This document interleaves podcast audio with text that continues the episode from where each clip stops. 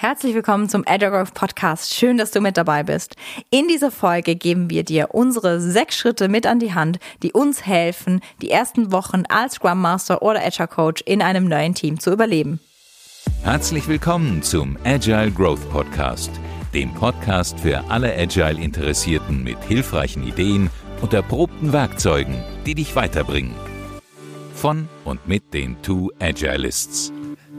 Herzlich willkommen zum Agile Growth Podcast. Hier sind Jasmin und Kai und wir helfen Menschen dabei, die Versprechen agiler Vorgehensweisen in der Praxis einzulösen, ohne IT-Wissen vorauszusetzen.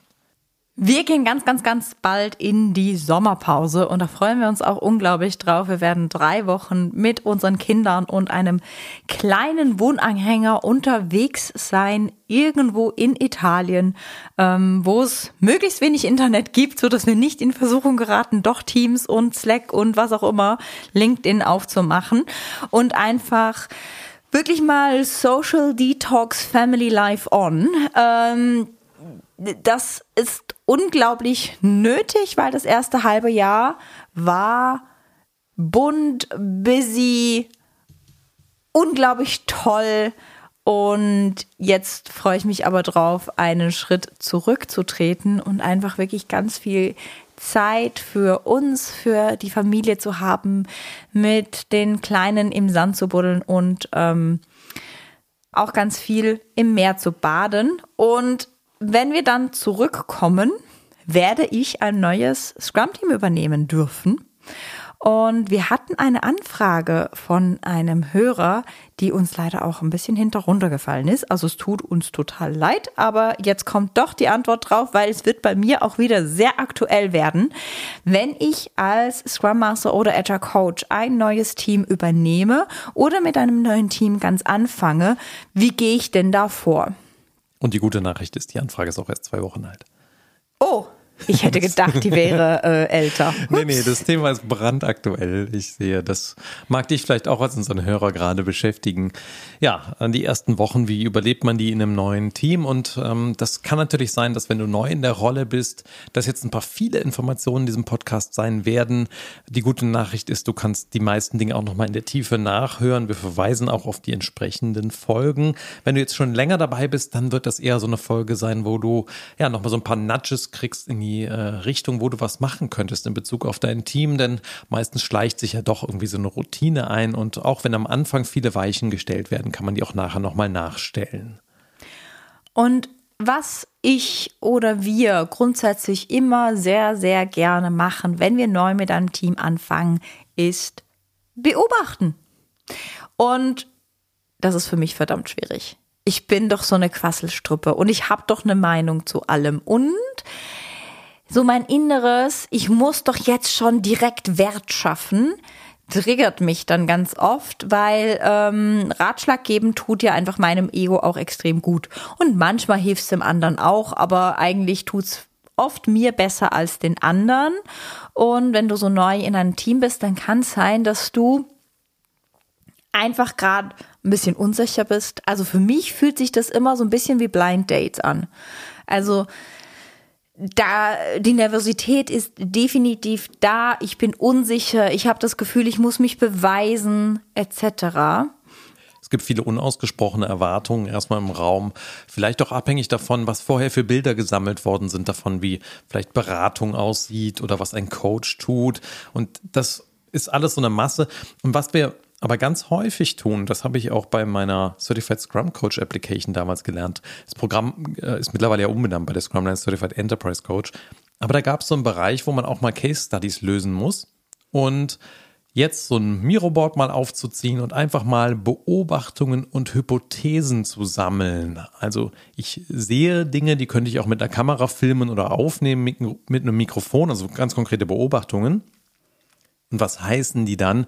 Was ist meine Hypothese? Wie interpretiere ich das? Nochmal separat abgeleitet aus den Beobachtungen zu machen, um da ein erstes Bild mir zu erstellen und darüber auch mal ein paar Nächte, ja, zu schlafen, das sacken zu lassen und mal zu überlegen, okay, und wenn das denn der Fall ist, wie bewerte ich das und was könnte das bedeuten für meine ersten Schritte mit diesem Team? Und wie bewerte ich das, ist nicht gemeint im Sinn von richtig oder falsch. Und das ist mir an der Stelle ganz, ganz wichtig, weil das ist ein Punkt, da rassle ich selber auch rein, weil richtig oder falsch ist einfach so einfach für unser Kopf. Und der, unser Kopf mag einfache Bilder. Aber so einfach ist so ein soziales Konstrukt wie ein Scrum-Team nie. Also die Bewertung dahinter ist wirklich zu gucken, was beobachte ich? Zum Beispiel könnte ich beobachten, dieses Team hat zwei Reviews. Ein internes Review und ein externes Review. Und das interne Review und das externe Review sind zeitlich im Versatz und das externe Review ist auch noch im zeitlichen Versatz mit dem gesamten Sprintwechsel. Meine Hypothese, die ich darauf mache, ist dann oft vielfältig.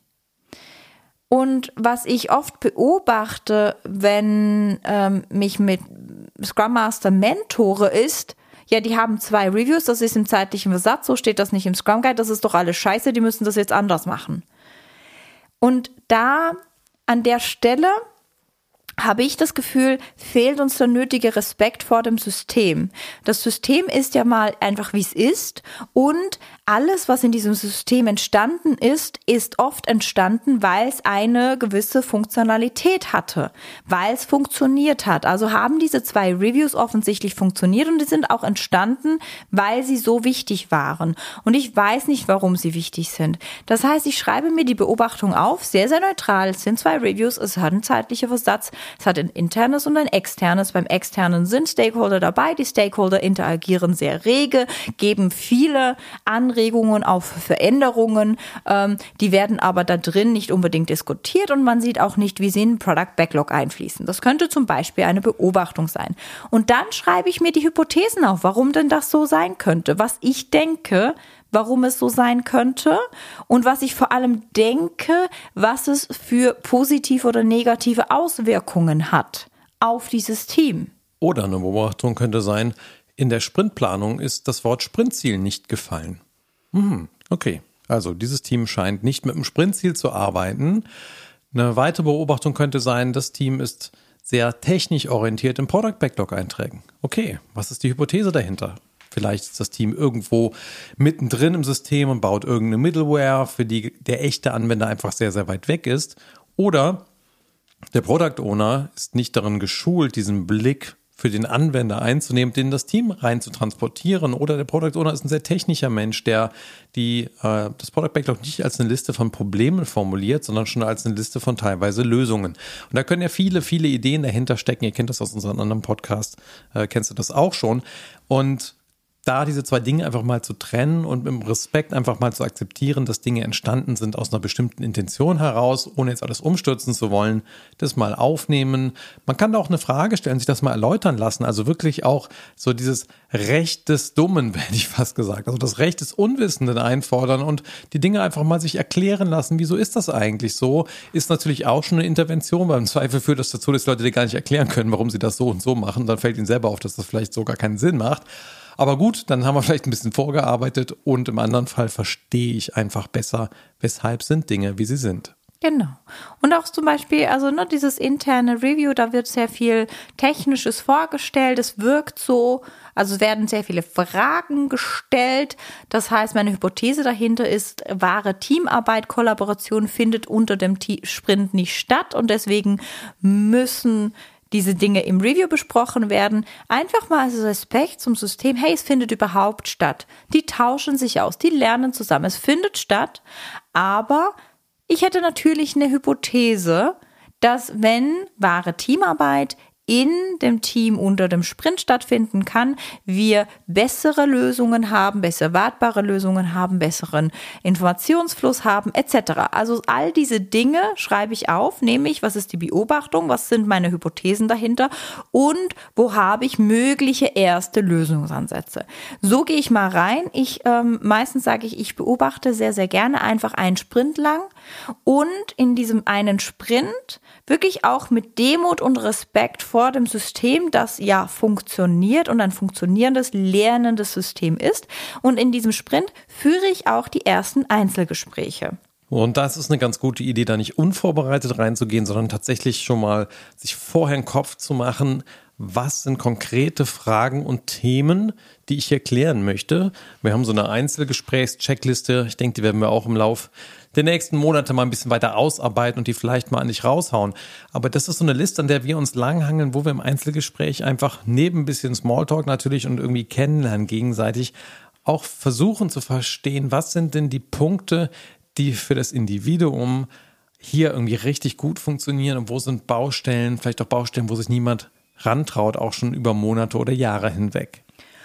Und in diesen Einzelgesprächen darfst du deinen Zuhörmuskel extrem trainieren. Auch das ist nicht immer einfach. Deswegen, ich mache gerne eine kurze Meditation vor einem Einzelgespräch, um mich wirklich, wirklich, wirklich auf das Einzelgespräch einzulassen. Ich mache Teams aus etc. Weil in einem Einzelgespräch geht es in erster Linie darum, zu verstehen, was mein Gegenüber sagt und nicht das in meinem Kopf zu einer Geschichte zusammenzuspinnen. Es geht nicht um deine Geschichte. Es geht darum, was sagt dein Gegenüber und was sagt dir das über das System aus. Das ist ein wahnsinnig großer Unterschied. Da musste ich persönlich sehr, sehr viel lernen, um diese Einzelgespräche wirklich mit ganz viel Neugier führen zu können. Deswegen, also ja, wir haben eine Checklist. Das ist super, dass wir also vorbereitet sind, uns auch überlegen, was für Fragen werde ich stellen. Aber ich lasse mich da auch von meiner Neugierde leiten und frage da hinein, wo, wo ich einfach das Gefühl habe, da ist Energie drin, da ist, da ist Neugierde drin und, und frage da auch in die Tiefe. Und versuche aber trotzdem so ein bisschen alles abzudecken. Ne? Also mal zu gucken, wie geht's denn dem Individuum in den Events, wie geht's dem Individuum in dem Team-Setup, wie geht's dem Individuum mit dem Produkt, ähm, was für Erwartungshaltungen sind da auch an mich als Agile Coach und Scrum Master ähm, etc. Also dass ich da auch so ein bisschen rundherum abdecke, aber auch mich von Neugierde leiten lasse und auch daraus finde, wo sind denn die Schmerzpunkte, wo wir ansetzen können? Weil ich werde in meiner Beobachtung ganz, ganz viele Dinge wahrnehmen, wo wir ansetzen könnten. Wenn das aber nicht der Schmerz des Systems ist, werde ich gegen Windmühlen kämpfen. Und das will ich nicht. Das heißt, auch da versuchen rauszufinden, wo ist wirklich Pain, den wir gemeinsam lösen wollen und was ist das Individuum auch bereit zu investieren, um diese Schmerzen zu lösen die Dinge, die ich da rausgefunden habe, die übertrage ich auch auf das Board, wo die Beobachtungen und die Hypothesen draufstehen, aber immer anonymisiert. Ich finde, das geht persönlich niemandem das an, was ich von wem, wo, wie erfahren habe, sondern das wird in so eine homogene Masse einmassiert, um Punkte zu unterstreichen oder vielleicht auch noch Punkte zu ergänzen oder zu entkräftigen. Und da auch wieder ganz wichtiger ethischer ähm, Aspekt. Ich erwähne in den Einzelgesprächen, dass ich die Dinge anonymisiert weitergeben werde. Ähm, also wichtige Aspekte aggregierte Aspekte. Und wenn es aber irgendetwas gibt, was wirklich 100% unter uns bleiben soll, dann bin ich total froh für ein Hint. Also ich würde natürlich nie sowas weitergeben, wie der Peter hat sich beschwert, dass sein Gehaltspan zu niedrig ist. Das mache ich nicht. Wir müssen übrigens über die Peter-Quote in diesem Podcast sprechen. Im Moment heißt jeder Peter hier. Ja, also wenn du Peter bist, es tut mir leid. Bei mir sind alle Peter und Heidis. Ich bin Schweizerin. Das sind meine Prototypen. So, wenn ich aber Einzelgespräche führe mit zwölf Leuten und sich zehn von den zwölf Leuten oder sechs von den zwölf Leuten über Gehälter unterhalten mit mir in den Einzelgesprächen, dann werde ich das wahrscheinlich auf dieses Beobachtungsport sch äh, schreiben, dass wir ein Thema in Bezug auf Gehälter haben und wo wir das denn adressieren sollen oder auch nicht. Ne, das wird dann einfach nur so als Punkt da drauf landen. Und was ich auch mache in diesen Einzelgesprächen, und ich, äh, mir fällt auf, Kai, wir brauchen die Einzelgesprächs-Podcast-Folge. Aber was ich auch mache in diesen Einzelgesprächen, ich setze einen Termin fest, wo wir uns regelmäßig wieder treffen für Einzelgespräche. Je nachdem, bei mir ist natürlich das Mandat ausschlaggebend, ne? was für wie groß ist das Mandat, treffen wir uns äh, einmal im Sprint oder einmal im Monat oder alle zwei Monate. Ich versuche es eigentlich einmal im Sprint zu machen, wenn das Mandat genug groß ist. Gut, wenn wir das dann haben, dann haben wir ein erstes überblicksartiges Bild und dann kann die kontinuierlichere Arbeit mit diesem Team entsprechend anfangen. Und ich mache das oft im Schulterschluss mit dem Product Owner, der da ist. Äh, natürlich auch im Schulterschluss mit dem Management, was da ist. Das hängt ein bisschen davon ab, welche Distanz das hat zu dem Team, wie stark das eingebunden ist und was da so im Contracting, in der Auftragsklärung sich ergibt. Dazu haben wir ja auch nochmal eine extra Podcast-Folge, wie man einen Auftrag sauber klärt. Kannst du gerne noch mal reinhören. Und ja, da entsprechend buche ich mir immer einen Joe Fix in den Kalender rein, wo wir einfach Themen besprechen, die eher so einen Teamentwicklungscharakter, aber auch einen Agile-Entwicklungscharakter haben, wo wir vielleicht auch mal an ja, Product Management Themen arbeiten oder Product Discovery Themen. Und hint, hint, eine halbe Stunde pro Woche wird wahrscheinlich zu wenig sein. Ich habe aktuell gerade einen Container, wo wir eine halbe Stunde pro Woche haben. Es ist immer zu wenig, beziehungsweise also so wenig, dass ich relevante Themen da drin manchmal gar nicht anspreche, weil ich merke, die brauchen einfach mehr Zeit. Ähm, das heißt, also dieser Product Owner Scrum Master Link herzustellen, empfinde ich als unglaublich wichtig. Manchmal geht's nicht, aber wir sind ja zusammen unterwegs. Also wenn wir die, den klassischen Projektleiter früher angeguckt haben, haben wir die Verantwortung sowohl auf Entwickler und Entwicklerinnen wie auch Scrum Master wie auch Product Owner umgemünzt. Und ich finde es unglaublich wichtig, dass wir da einen ganz, ganz guten Link haben. Und wir haben als Scrum Master oder Agile Coaches einen Dienst an den Product Owner, den wir verrichten wollen. Und deswegen ist dieser Link so wichtig. Oft ist das ein Schuhfix von zwei, zweieinhalb Stunden pro Woche. Und wenn wir ihn nicht füllen, dann ist niemand böse, mal eine Stunde oder eineinhalb Stunden Zeit im Kalender für Backlogpflege oder E-Mails zu haben. Und ein Thema, was da gerne zur Sprache kommt, auch ist, wie sieht es mit dem Value Stream aus? Wie ist eigentlich dieses Team und die Ergebnisse dieses Teams eingebunden in die Wertschöpfung innerhalb der Organisation. Was ist eigentlich das, was hier konkret geliefert wird? Was ist das Produktinkrement? Wie weit ist das orientiert an einem Nutzwert, der für den Anwender entsteht? Oder ist das irgendwie ein Zwischenprodukt, was von einem anderen Team konsumiert wird? Das mal klar zu bekommen, das ist nicht nur wichtig für uns als Agile Coaches, um das Produkt besser zu verstehen, das ist auch wichtig für den Product Owner, damit der entsprechend handeln kann, seinen Backlog so formulieren kann, wie er es gerne möchte, noch die Stakeholder-Pflege so betreiben möchte in Bezug auf eine Stakeholder-Community, die vielleicht mal gegründet werden muss, um entsprechend das richtige Produkt zu bauen. In unserer Erfahrung, 80 Prozent der Fälle hat ein Product Owner den Value Stream noch nicht aufgemalt und ist das auch eine größere Sache, das zu tun. Also es ist vielleicht so ein Kickoff-Ding mal einfach initial so einen Value Stream zu malen und dann darf man diesen Value Stream so ein bisschen hochwandern und ein bisschen runterwandern und mal gucken, okay, was gibt's denn da wirklich für Querprodukte mit drin, die mit einspielen? Wo sind wir verbandelt? Von wen, von wem kriegen wir Zulieferungen? An wen liefern wir vielleicht zu? Wo haben wir direkten Zugang zum Nutzer? Wo haben wir den noch nicht etc.? Ähm, das kann auch sein, dass du da noch ein paar Workshops mit äh, Kunden, Stakeholdern etc. machen darfst, einfach damit du als Unterstützer von diesem Team diese, diesen Value Stream gut verstehst. Und das ist auch ein, ein Riesendienst an den Product Owner, das ist auch dein Product Owner, deine Product Ownerin, den Value Stream von dem Produkt gut verstehst, versteht. Und vielleicht unter, entdeckst du dann ganz viele Dinge, ähm, die man in diesem Produktmanagement Teil von der Produktentwicklung noch tun darf. Also vielleicht habt ihr Personas, aber vielleicht habt ihr auch noch keine Personas. Vielleicht habt ihr eine sehr scharfe Vision, vielleicht habt ihr noch keine scharfe Vision. Vielleicht kennt eure Vision des, die Stakeholder, vielleicht kennen sie sie noch nicht, etc. Das wirst du alles feststellen, wenn du mit deinem Product Owner mal diesen Value Stream rauf und runter wanderst und ein paar kritische Fragen da auch stellst. Und auch das darf dann wieder zurück auf dein Beobachtungsboard, weil auch das können wieder Punkte sein, wo du ansetzen könntest, vielleicht auch in Verbindung mit Schmerzen, die du aus dem 1 zu 1 rausgehört hast. Da wir jetzt eh schon das Thema Stakeholder angerissen haben, wenn da ein Soziogramm einem über den Weg laufen sollte, wo die Leute mal angeordnet sind, vielleicht auf einem digitalen Board oder wenn du physikalisch arbeitest, auf einer Metaplanwand, und man einfach auch mal die Abstände zwischen den verschiedenen Personen, die da so beteiligt sind, da rein modelliert oder was ich auch schon mal gemacht habe, ist dann je nach Einfluss des Stakeholders eine gewisse Höhe von einem Türmchen gebaut. Ja? Also irgendwie, ob das dann Lego ist, Holzklötze oder irgendwas, aber irgendwie mal eine Systemaufstellung machen, die einem das nochmal viel präsenter macht. Wer ist eigentlich beteiligt? Wer sollte beteiligt sein? Wer hat da wie viel Stakes drin und dementsprechend abzuleiten? Und was heißt das dann, wenn wir irgendwie Stakeholder haben, die sehr viel Einfluss haben, aber schlecht verfügbar sind? Mache ich dann mit denen Product Owner macht ein One-on-One oder ne, wer kommt in mein Sprint-Review rein oder wer muss anders angebunden werden. Um diese Fragen dann mal zu klären, so ein schönes Soziogramm mal aufbauen, das ist da ganz gut.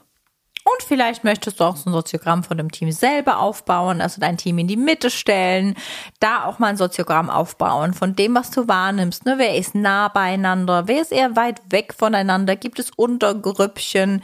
Gibt es Unterpärchen?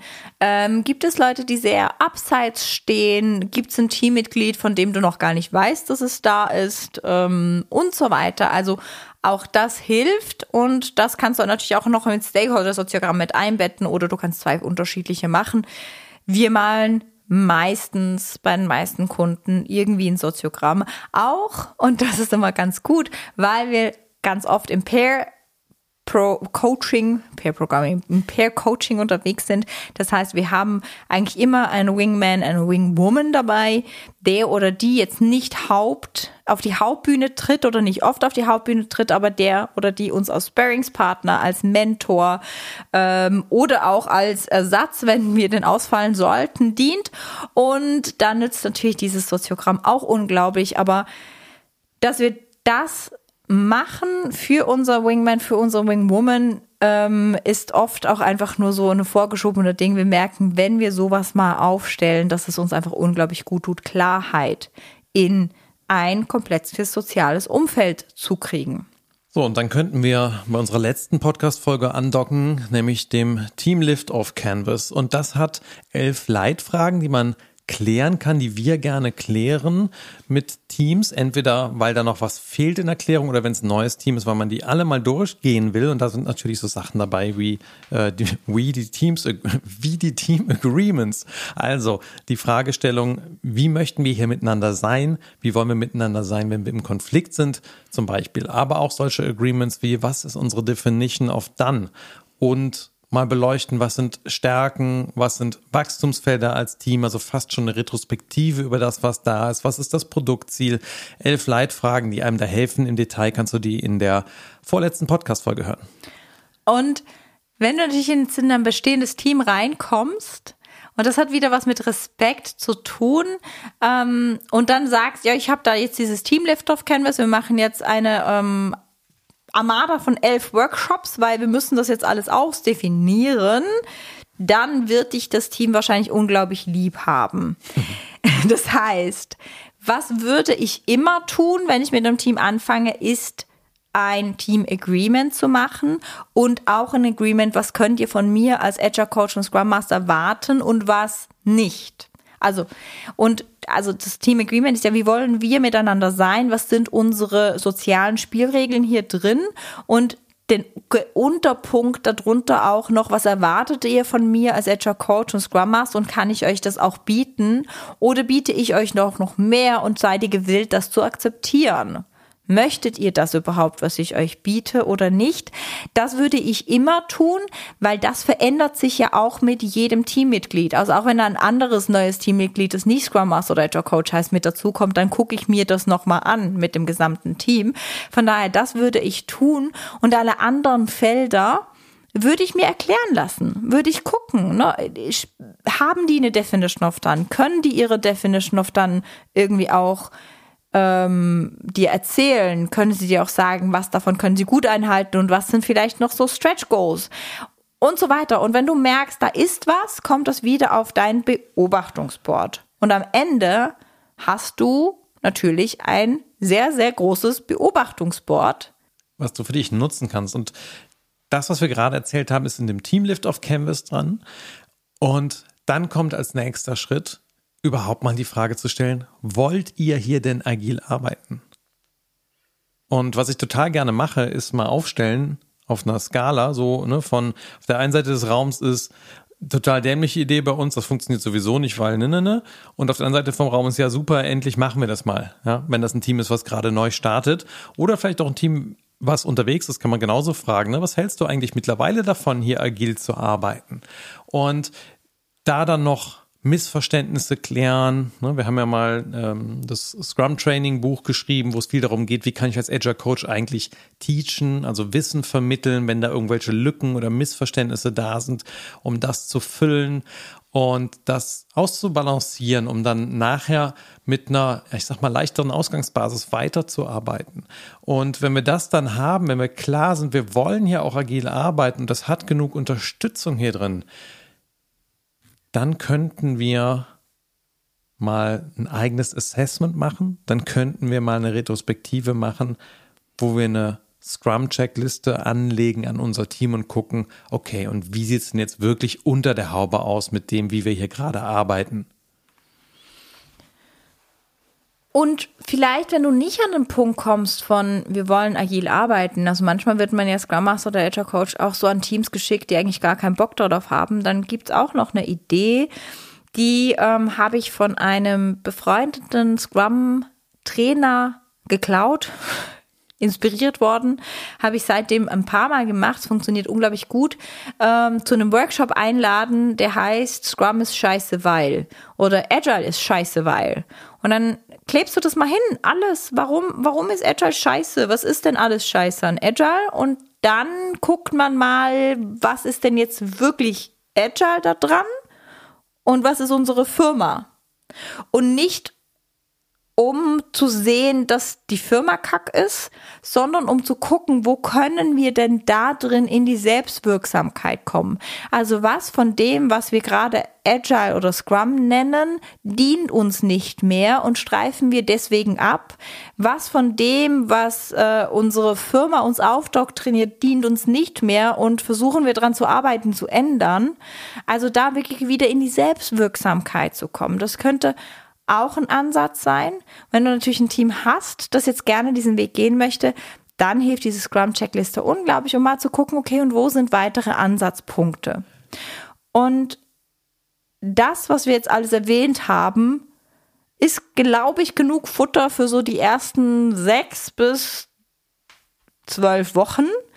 Ähm, wie gesagt, wir halten das gerne entweder auf einem haptischen Flipchart mit ganz vielen Punkten fest oder auch auf, einfach mittlerweile auf einem digitalen Miro-Board fest und checken dann auch immer mal wieder ein, entweder mit der Führungskraft von diesem Team oder mit den Führungskräften von diesem Team, oder in einer Runde Product Owner Führungskraft und zu gucken, okay, jetzt habe ich Folgendes wahrgenommen, beobachtet, folgendes sind meine Hypothesen und da wären jetzt meine Ansatzpunkte. Folgende Dinge könnte ich jetzt tun. Wie, wie steht ihr dazu? Wie fühlt ihr euch? Gewisse Dinge tue ich natürlich auch einfach selbst, weil das ist in meiner Verantwortung als Agile Coach oder Scrum Master. Aber sehr, sehr viele Dinge sounde ich back mit Leuten, Sound ich back. Entschuldigung, das ist jetzt sehr englisch. Also, die, die sparre ich einfach. oh Mann. du hast deutlich zu viele englischsprachige Teams aktuell. Ja, genau. Also, wie auch immer das deutsche Wort dafür ist, ich gehe ins Gespräch mit Menschen, die schon länger in diesem System sind und gucke mal, was für eine Wirkung hat denn das? Und da darf ich dann vielleicht auch die Neins und die Widerstände differenzieren. Ist ein Widerstand aus Angst heraus? Ist es ein Widerstand, weil es einfach absolut kein Thema ist? Also da zu gucken, wie viel Energie ist denn in meinem Vorstoß, in meinem Vorschlag, in meinem Workshop-Design und dann entsprechend zu adaptieren. Gehe ich in diese Richtung oder gehe ich nicht in diese Richtung? Habe ich das System richtig wahrgenommen, dass es genau das braucht? Und am Anfang bin ich einfach sehr beobachtend unterwegs, dann ändere ich meine beobachtende Haltung in eine unterstützende Haltung und nach und nach, wenn wir eine Gemeinschaft geworden sind, fange ich da drin an, Dinge aktiv zu gestalten und zu verändern.